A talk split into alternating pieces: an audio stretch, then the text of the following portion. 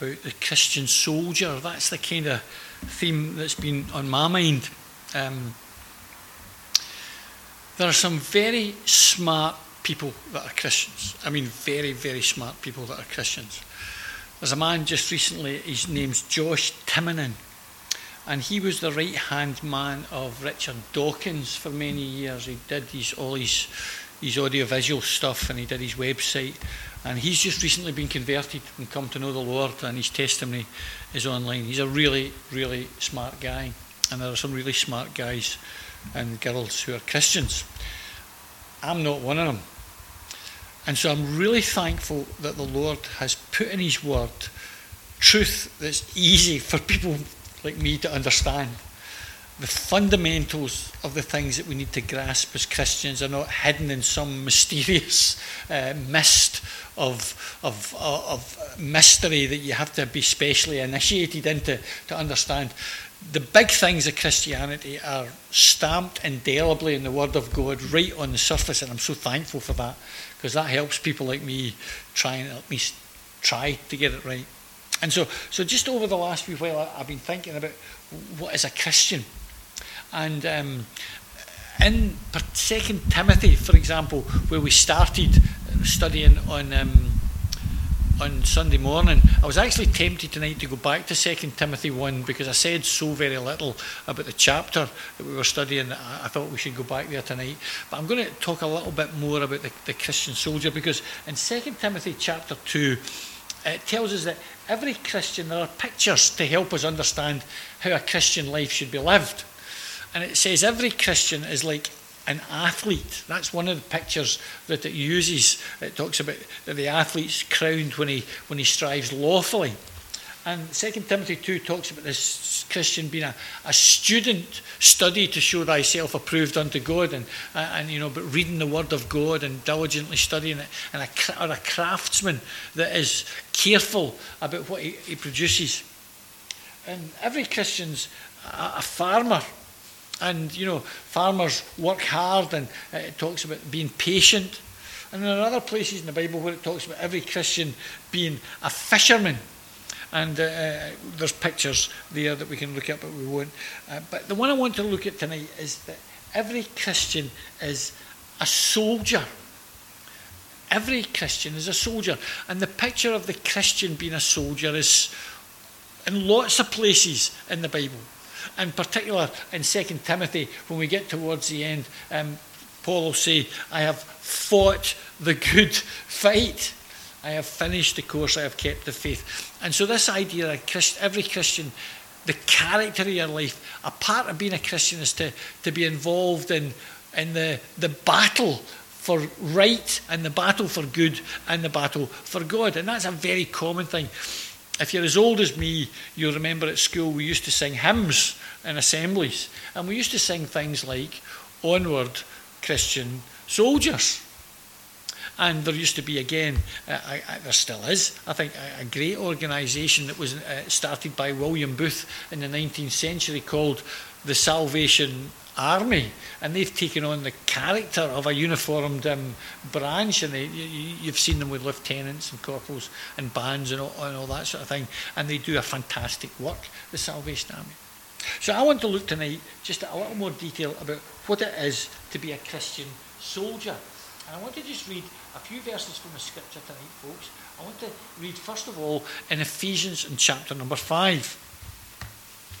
And as I was telling folks on um, on Sunday.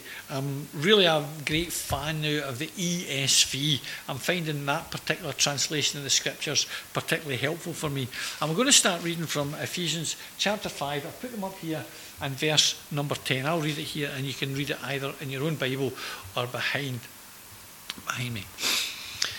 Paul's a great teacher. His principle is he teaches theory first and practice next.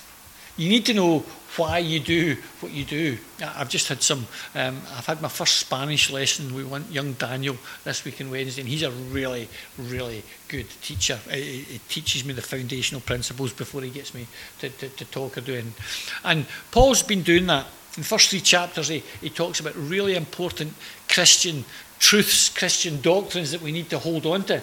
And if we understand the Christian doctrines, when it comes to practicing as a Christian, we'll know not just what to do, we'll know why we're doing it. And it's really important not just to do something slavishly, but it's important to know why we do it. And so when we get to chapter 6, he's well into this section of talking about how to live as a Christian. So it's how to live as a Christian. And in verse number 10, he says this Finally, be strong in the Lord Paul uses the word finally a lot, and he, you would think that he was nearly finished, but he's not nearly finished. He's still got a lot to say. The, actually, finally doesn't mean the last, it sometimes means the last thing he's going to say, but it really means the main point of what I'm saying. That's really what he's saying, because sometimes he says finally, and he's still got three chapters to write. Not here, but sometimes he does. And finally is a, a word that preachers use to give the, the listeners false hope, to be quite honest with you. But what he's saying is, this is one of the big things. This is where I've really been aiming. He says, finally, be strong in the Lord and in the strength of his might. Put on the whole armour of God, that ye may be able to stand against the schemes of the devil.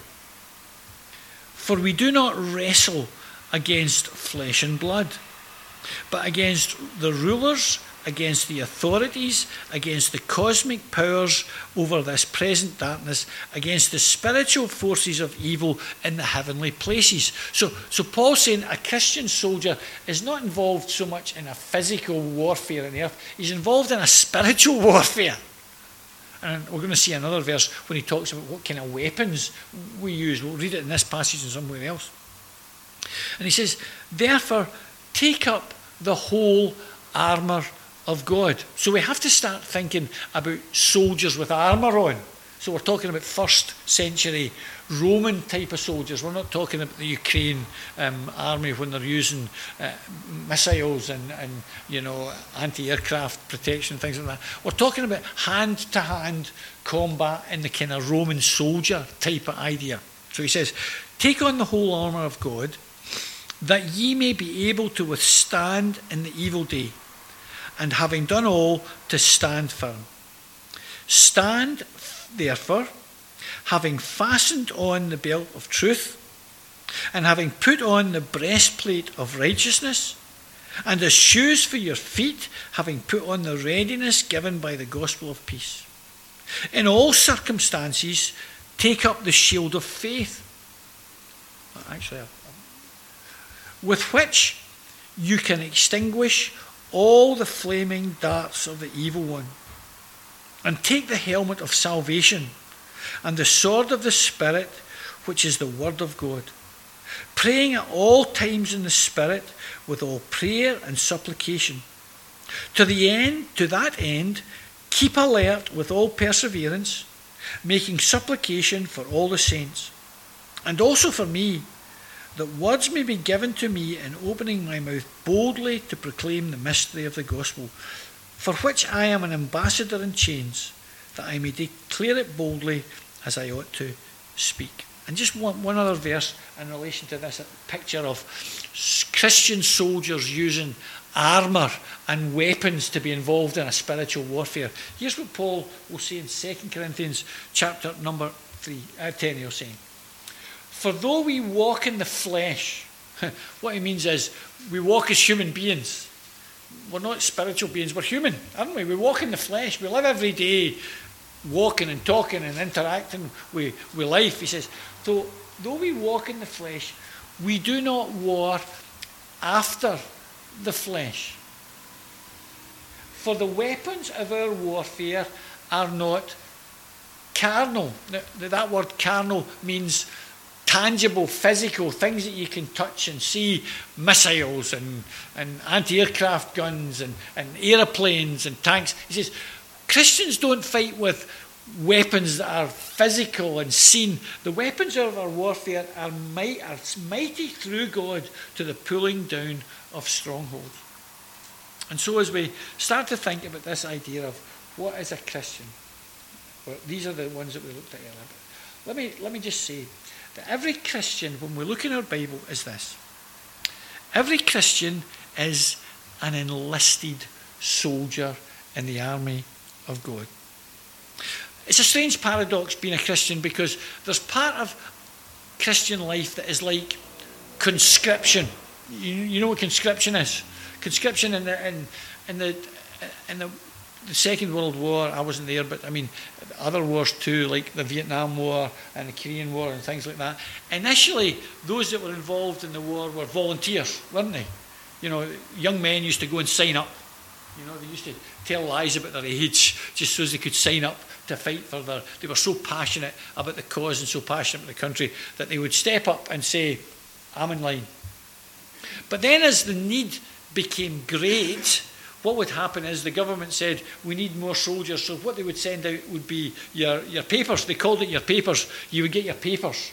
And people that hadn't volunteered, when they were in a certain age bracket, and I'm out of that age bracket now, he breathes a big highway sigh of relief if ever it happened again.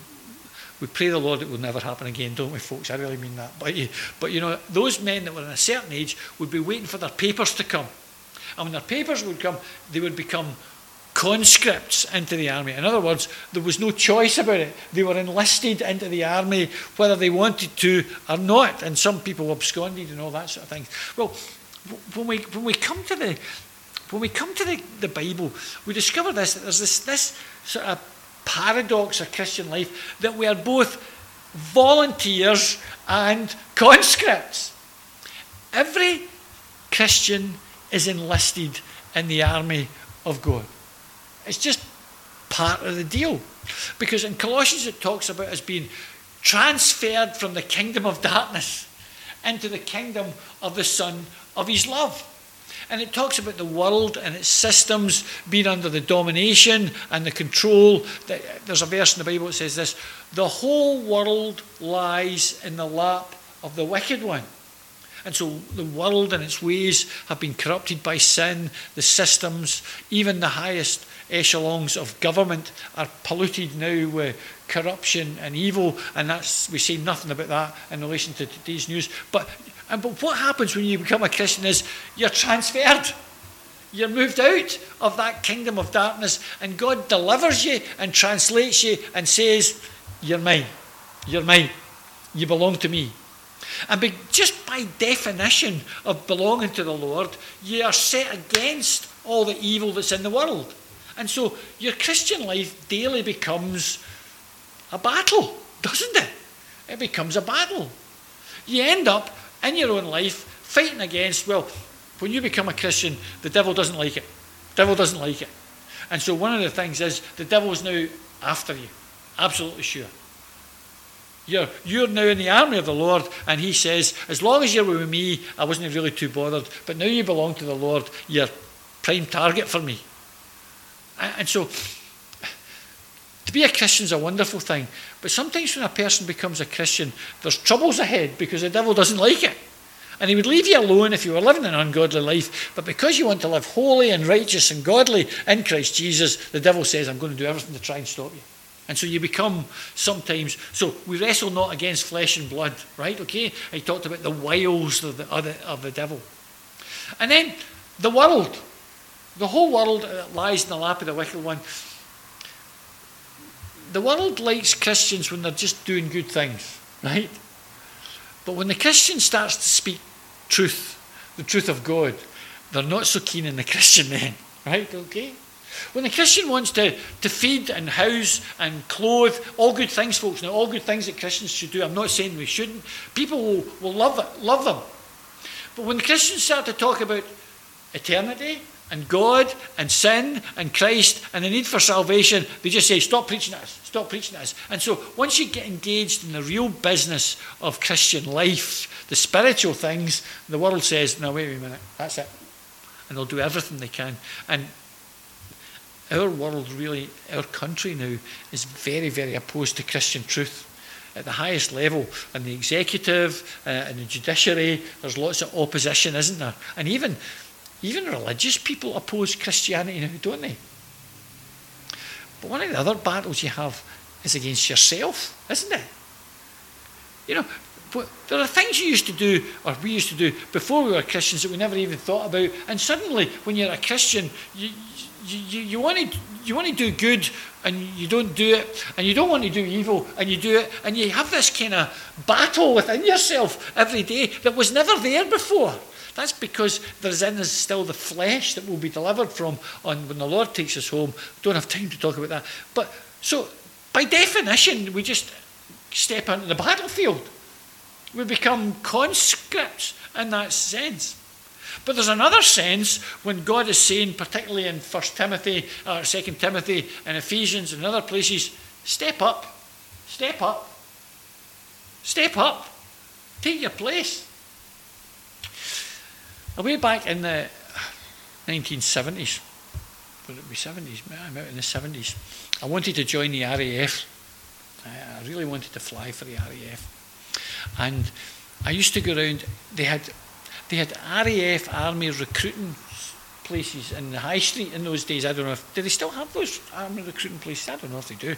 But every high street had an army recruiting store and an RAF recruiting store and, a, and an any, a navy recruiting store. And in them there was nice, well dressed, clean.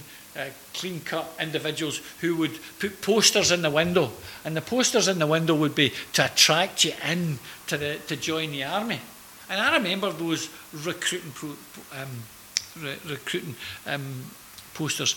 All of them looked fantastic. They absolutely looked and fantastic because they were.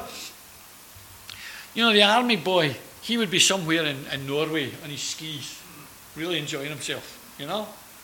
And the navy boy, he would be there in Hawaii with some scuba gear, scuba things going down in to see the tropical fish and the, and the boy in the RAF would be up, up and away in the wild blue yonder. And these, these pictures were, were, were put, and you would be drawn in to think this is a great lifestyle, didn't you? Let, let, let's go in.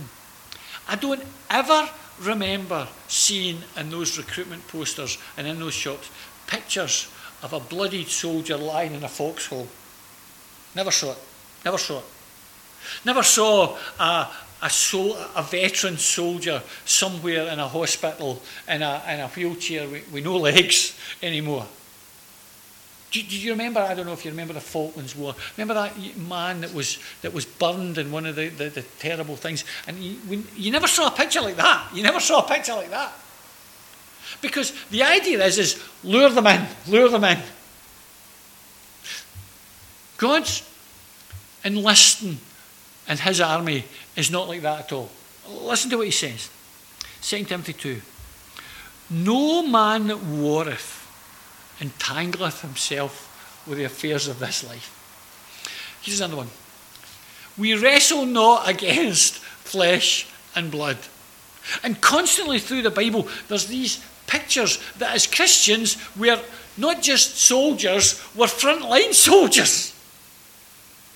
We've signed up who remember remember the, the, the old um, the Old Testament passage where Moses is, is speaking to the children of Israel and, and they've all been grumbling and complaining and they've all been saying we're going to go back and, and they all want to just go back to the, the, the, the Egypt. And Moses goes outside the camp and he says, Who's on the Lord's side?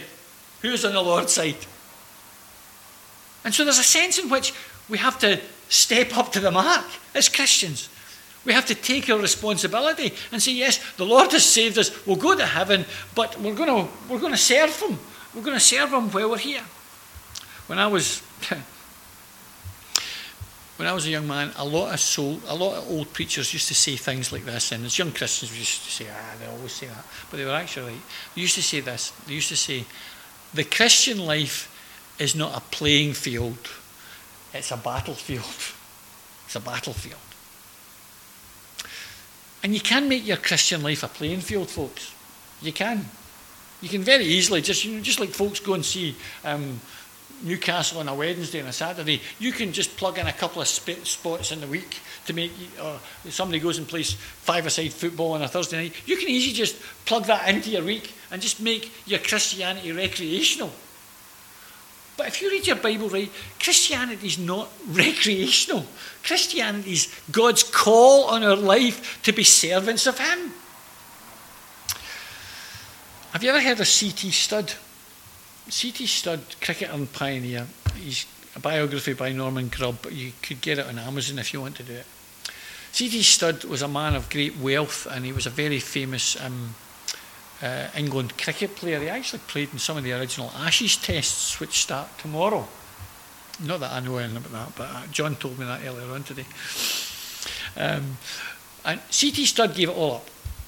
And he gave up his fortune and he went out to serve the Lord in India and China and Africa. He gave it all up. He enlisted. And he got quite, when he went to China and India and, and Africa to serve the Lord and went through the real, saw the real impact that the gospel could make in people's lives when people were serious about living for God. And he got quite jaundiced about the type of recreational Christianity that a lot of Western Christians adopted the easy life. And he wrote a little book called The Chocolate Soldier. The chocolate soldier. You know the, the you know the type of expression they have these days is about as useless as a chocolate fireguard, right? Okay. Well, he, he talks about the chocolate soldier. And he's written this little booklet for the, called The Chocolate Soldier, which I've got a copy of if you want, want to see. I have to say to you, it's not for the faint hearted. Okay? So if, if you're of a sensitive disposition and don't like to be challenged, don't read The Chocolate Soldier. But you read through The Chocolate Soldier and he talks about all the sort of fallacies and falsehoods of modern Christianity, and, and we're talking 100 years ago when he wrote it. On the last page, in the last, so that he finishes his, his little booklet, it's only about 18 pages, and then in the last page, he puts this. This is what the last page says. To your knees, man, and to your Bible. Decide at once. Don't hedge. Time flies. Cease your insulting God. Quit consulting flesh and blood. Stop the lame, cowardly excuses. Enlist in the army of God. Here are your papers. And this is your oath of allegiance. And then there's, there's two sort of parts underneath. One that talks about a comfortable life, and the other life that talks about dedication to the Lord. And it says this Scratch out one side and sign the other in the presence of God and the, and the recording angel. Mark that this is God's endorsement. And then there's a little section that you can put your name against. And it's, it's, it's to encourage people, you know, to, to really decide. He says this Henceforth, for me to live is Christ, to die is gain. I will be a militant, a man or a woman of God, a gambler for Christ, a hero. Sign here. And then he encourages the people who read it to just say, okay, I'm on board here. I'm, a real volunteer in the army of the Lord. Sorry? Good for you, Stephen. But can you see what I'm saying, folks? This is not an option for us as Christians. By definition, we've been placed into that army of the Lord. We've been recruited and we've been enlisted, and we need to take our responsibility. We need to step up. We need to step up. One of the other things uh, we are is an emancipated soldier. We're set free to be in the Lord's army. I've already told you that um, I love to fly, uh, and people know that I love to fly. But um, in World War II, there was the Battle of Britain between July and October 1940. And it was a very, very crucial time in 19 in the part uh, in the war. And that part of the war, the Battle of Britain, was won in the air, particularly in the south of England. Listen to what this is true. In October to July to October 1940, the highest scoring RAF squadrons. So that's the, the RAF squadrons, Spitfires and Hurricanes, that had the most success in, against the enemy. Were number 303 Fighter Squadron. And that was one of 16 Polish squadrons in the, in the Royal Air Force. And during the Second World War, this Polish fighter squadron was one of the highest scoring RAF squadrons in the battle. Why was that, folks? Because you know what Polish soldiers and airmen were? They were freedom fighters. Why? They weren't just fighting for freedom, they were fighting because they had escaped the tyranny of the enemy and they were fighting for the freedom of others. They were fighting for the freedom of the others. They knew what it was to be under the heel of the Nazis in, in Poland, because you know that Poland was the first uh, place to be invaded. And they had been overrun and they had escaped. And rather than just escaping and sitting down and going, phew, we're safe, they thought, right, our fellow people are still under the heel of the enemy. Do you know what we're going to do? We're going to take up cudgels against the enemy. And they fought not just because they wanted freedom, they fought because they were free. Listen to this Romans 6. But God be thanked that you were the servants of sin, but ye have obeyed from the heart the form of teaching which was delivered unto you. Being then made free from sin, you became the servants of righteousness. You see what happens? God sets you free to serve Him. We are not just enlisted soldiers, we know freedom, don't we?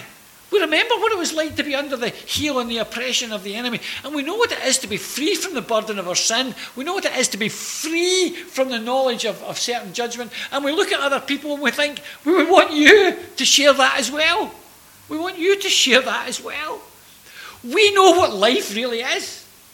We know why we're here. We know where we're going. We know where we came from. And there's nothing more liberating than knowing that you've been set free to be what God intended you to be. I was talking to a guy on B Wing just on Tuesday. I came through D Wing actually, and this guy, he's, he's a great guy. I, I, love him, but he's very, very opposed to Christian things, and he always tries to rub something in my face when I see him. I, I love the boy, but he, he really. And, and, we were talking about something. He started to sing a pop song. I was born to make mistakes. I was born to make mistakes. I was born to make mistakes. And there are so many people I know who excuse themselves by saying we were born that way. We were born to make mistakes. Do, do you know what the Bible says? The Bible says we're born to glorify God. And when, before we're saved, we're held as servants of sins and we, we're not free to do what God intended to. But when God frees us from our sin, we become servants of righteousness and servants unto holiness. In 1863, there was a declaration of emancipation in the, in the United States. In 1863, uh, Abraham Lincoln declared all slaves were free. I think it was October or maybe December, I don't remember the exact date. But it was a day when the Declaration of Emancipation was passed in 1863, and every single slave in the United States was declared free. But you know, many of them kept, kept as slaves for years and years. Do you know why? Because they didn't realise. They didn't realise.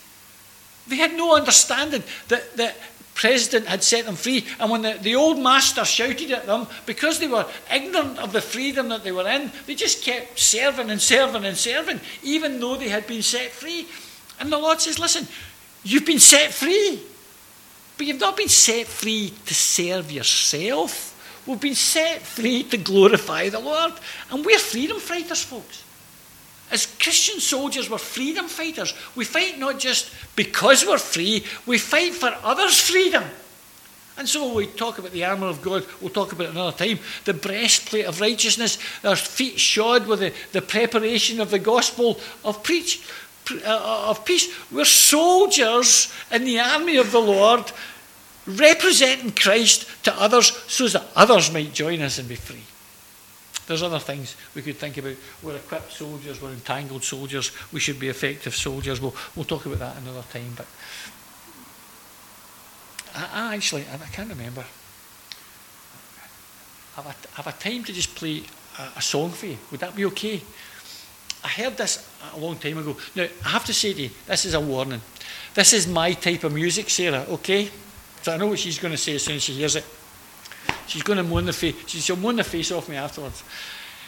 It's actually a bluegrass type of song. You, uh, if you, you, wouldn't even know what bluegrass music was, but, but bluegrass music is good. It's because I'm a, it's called "I'm a Soldier Bound for Glory," and it's about the Christian being a soldier. It's quite slow, and it's oh, I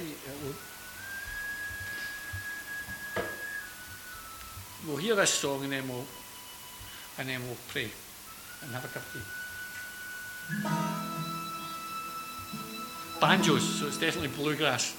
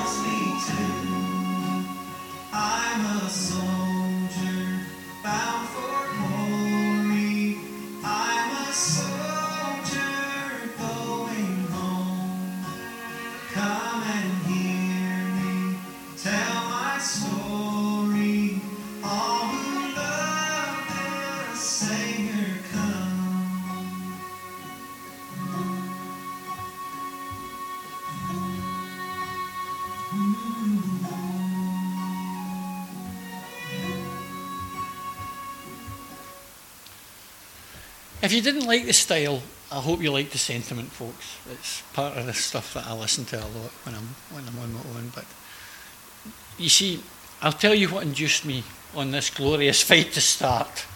It was the Saviour's loving kindness overcame and won my heart. We serve Him because we love Him. We enlist in the, the army because we love Him, and we trust we'll enlist. We'll stand up and stand up for Jesus. Let's just pray. Lord, we remember as we close our little meeting of that great battle on Calvary when our Lord Jesus overcame, a great victory that he won by his death and resurrection. Death and hell and the enemy, Satan, defeated forever. He brought life and immortality to light through the gospel, who has destroyed death and brought life and immortality to life. What a wonderful Saviour, a wonderful victor our Lord Jesus is, overcome for us, and we seek, Lord, by thy grace, to step into the place that thou hast given us to be, to be on thy side, to be thy ambassadors, thy representatives, to those that will seek to win others for the Lord, and we pray that we might be enthused and blessed as we read thy word. So thank you, Lord, for telling us these things, and we pray that they might be real to our heart. We just give thanks for our time and give thanks for this little refreshment in the Lord's name. Amen.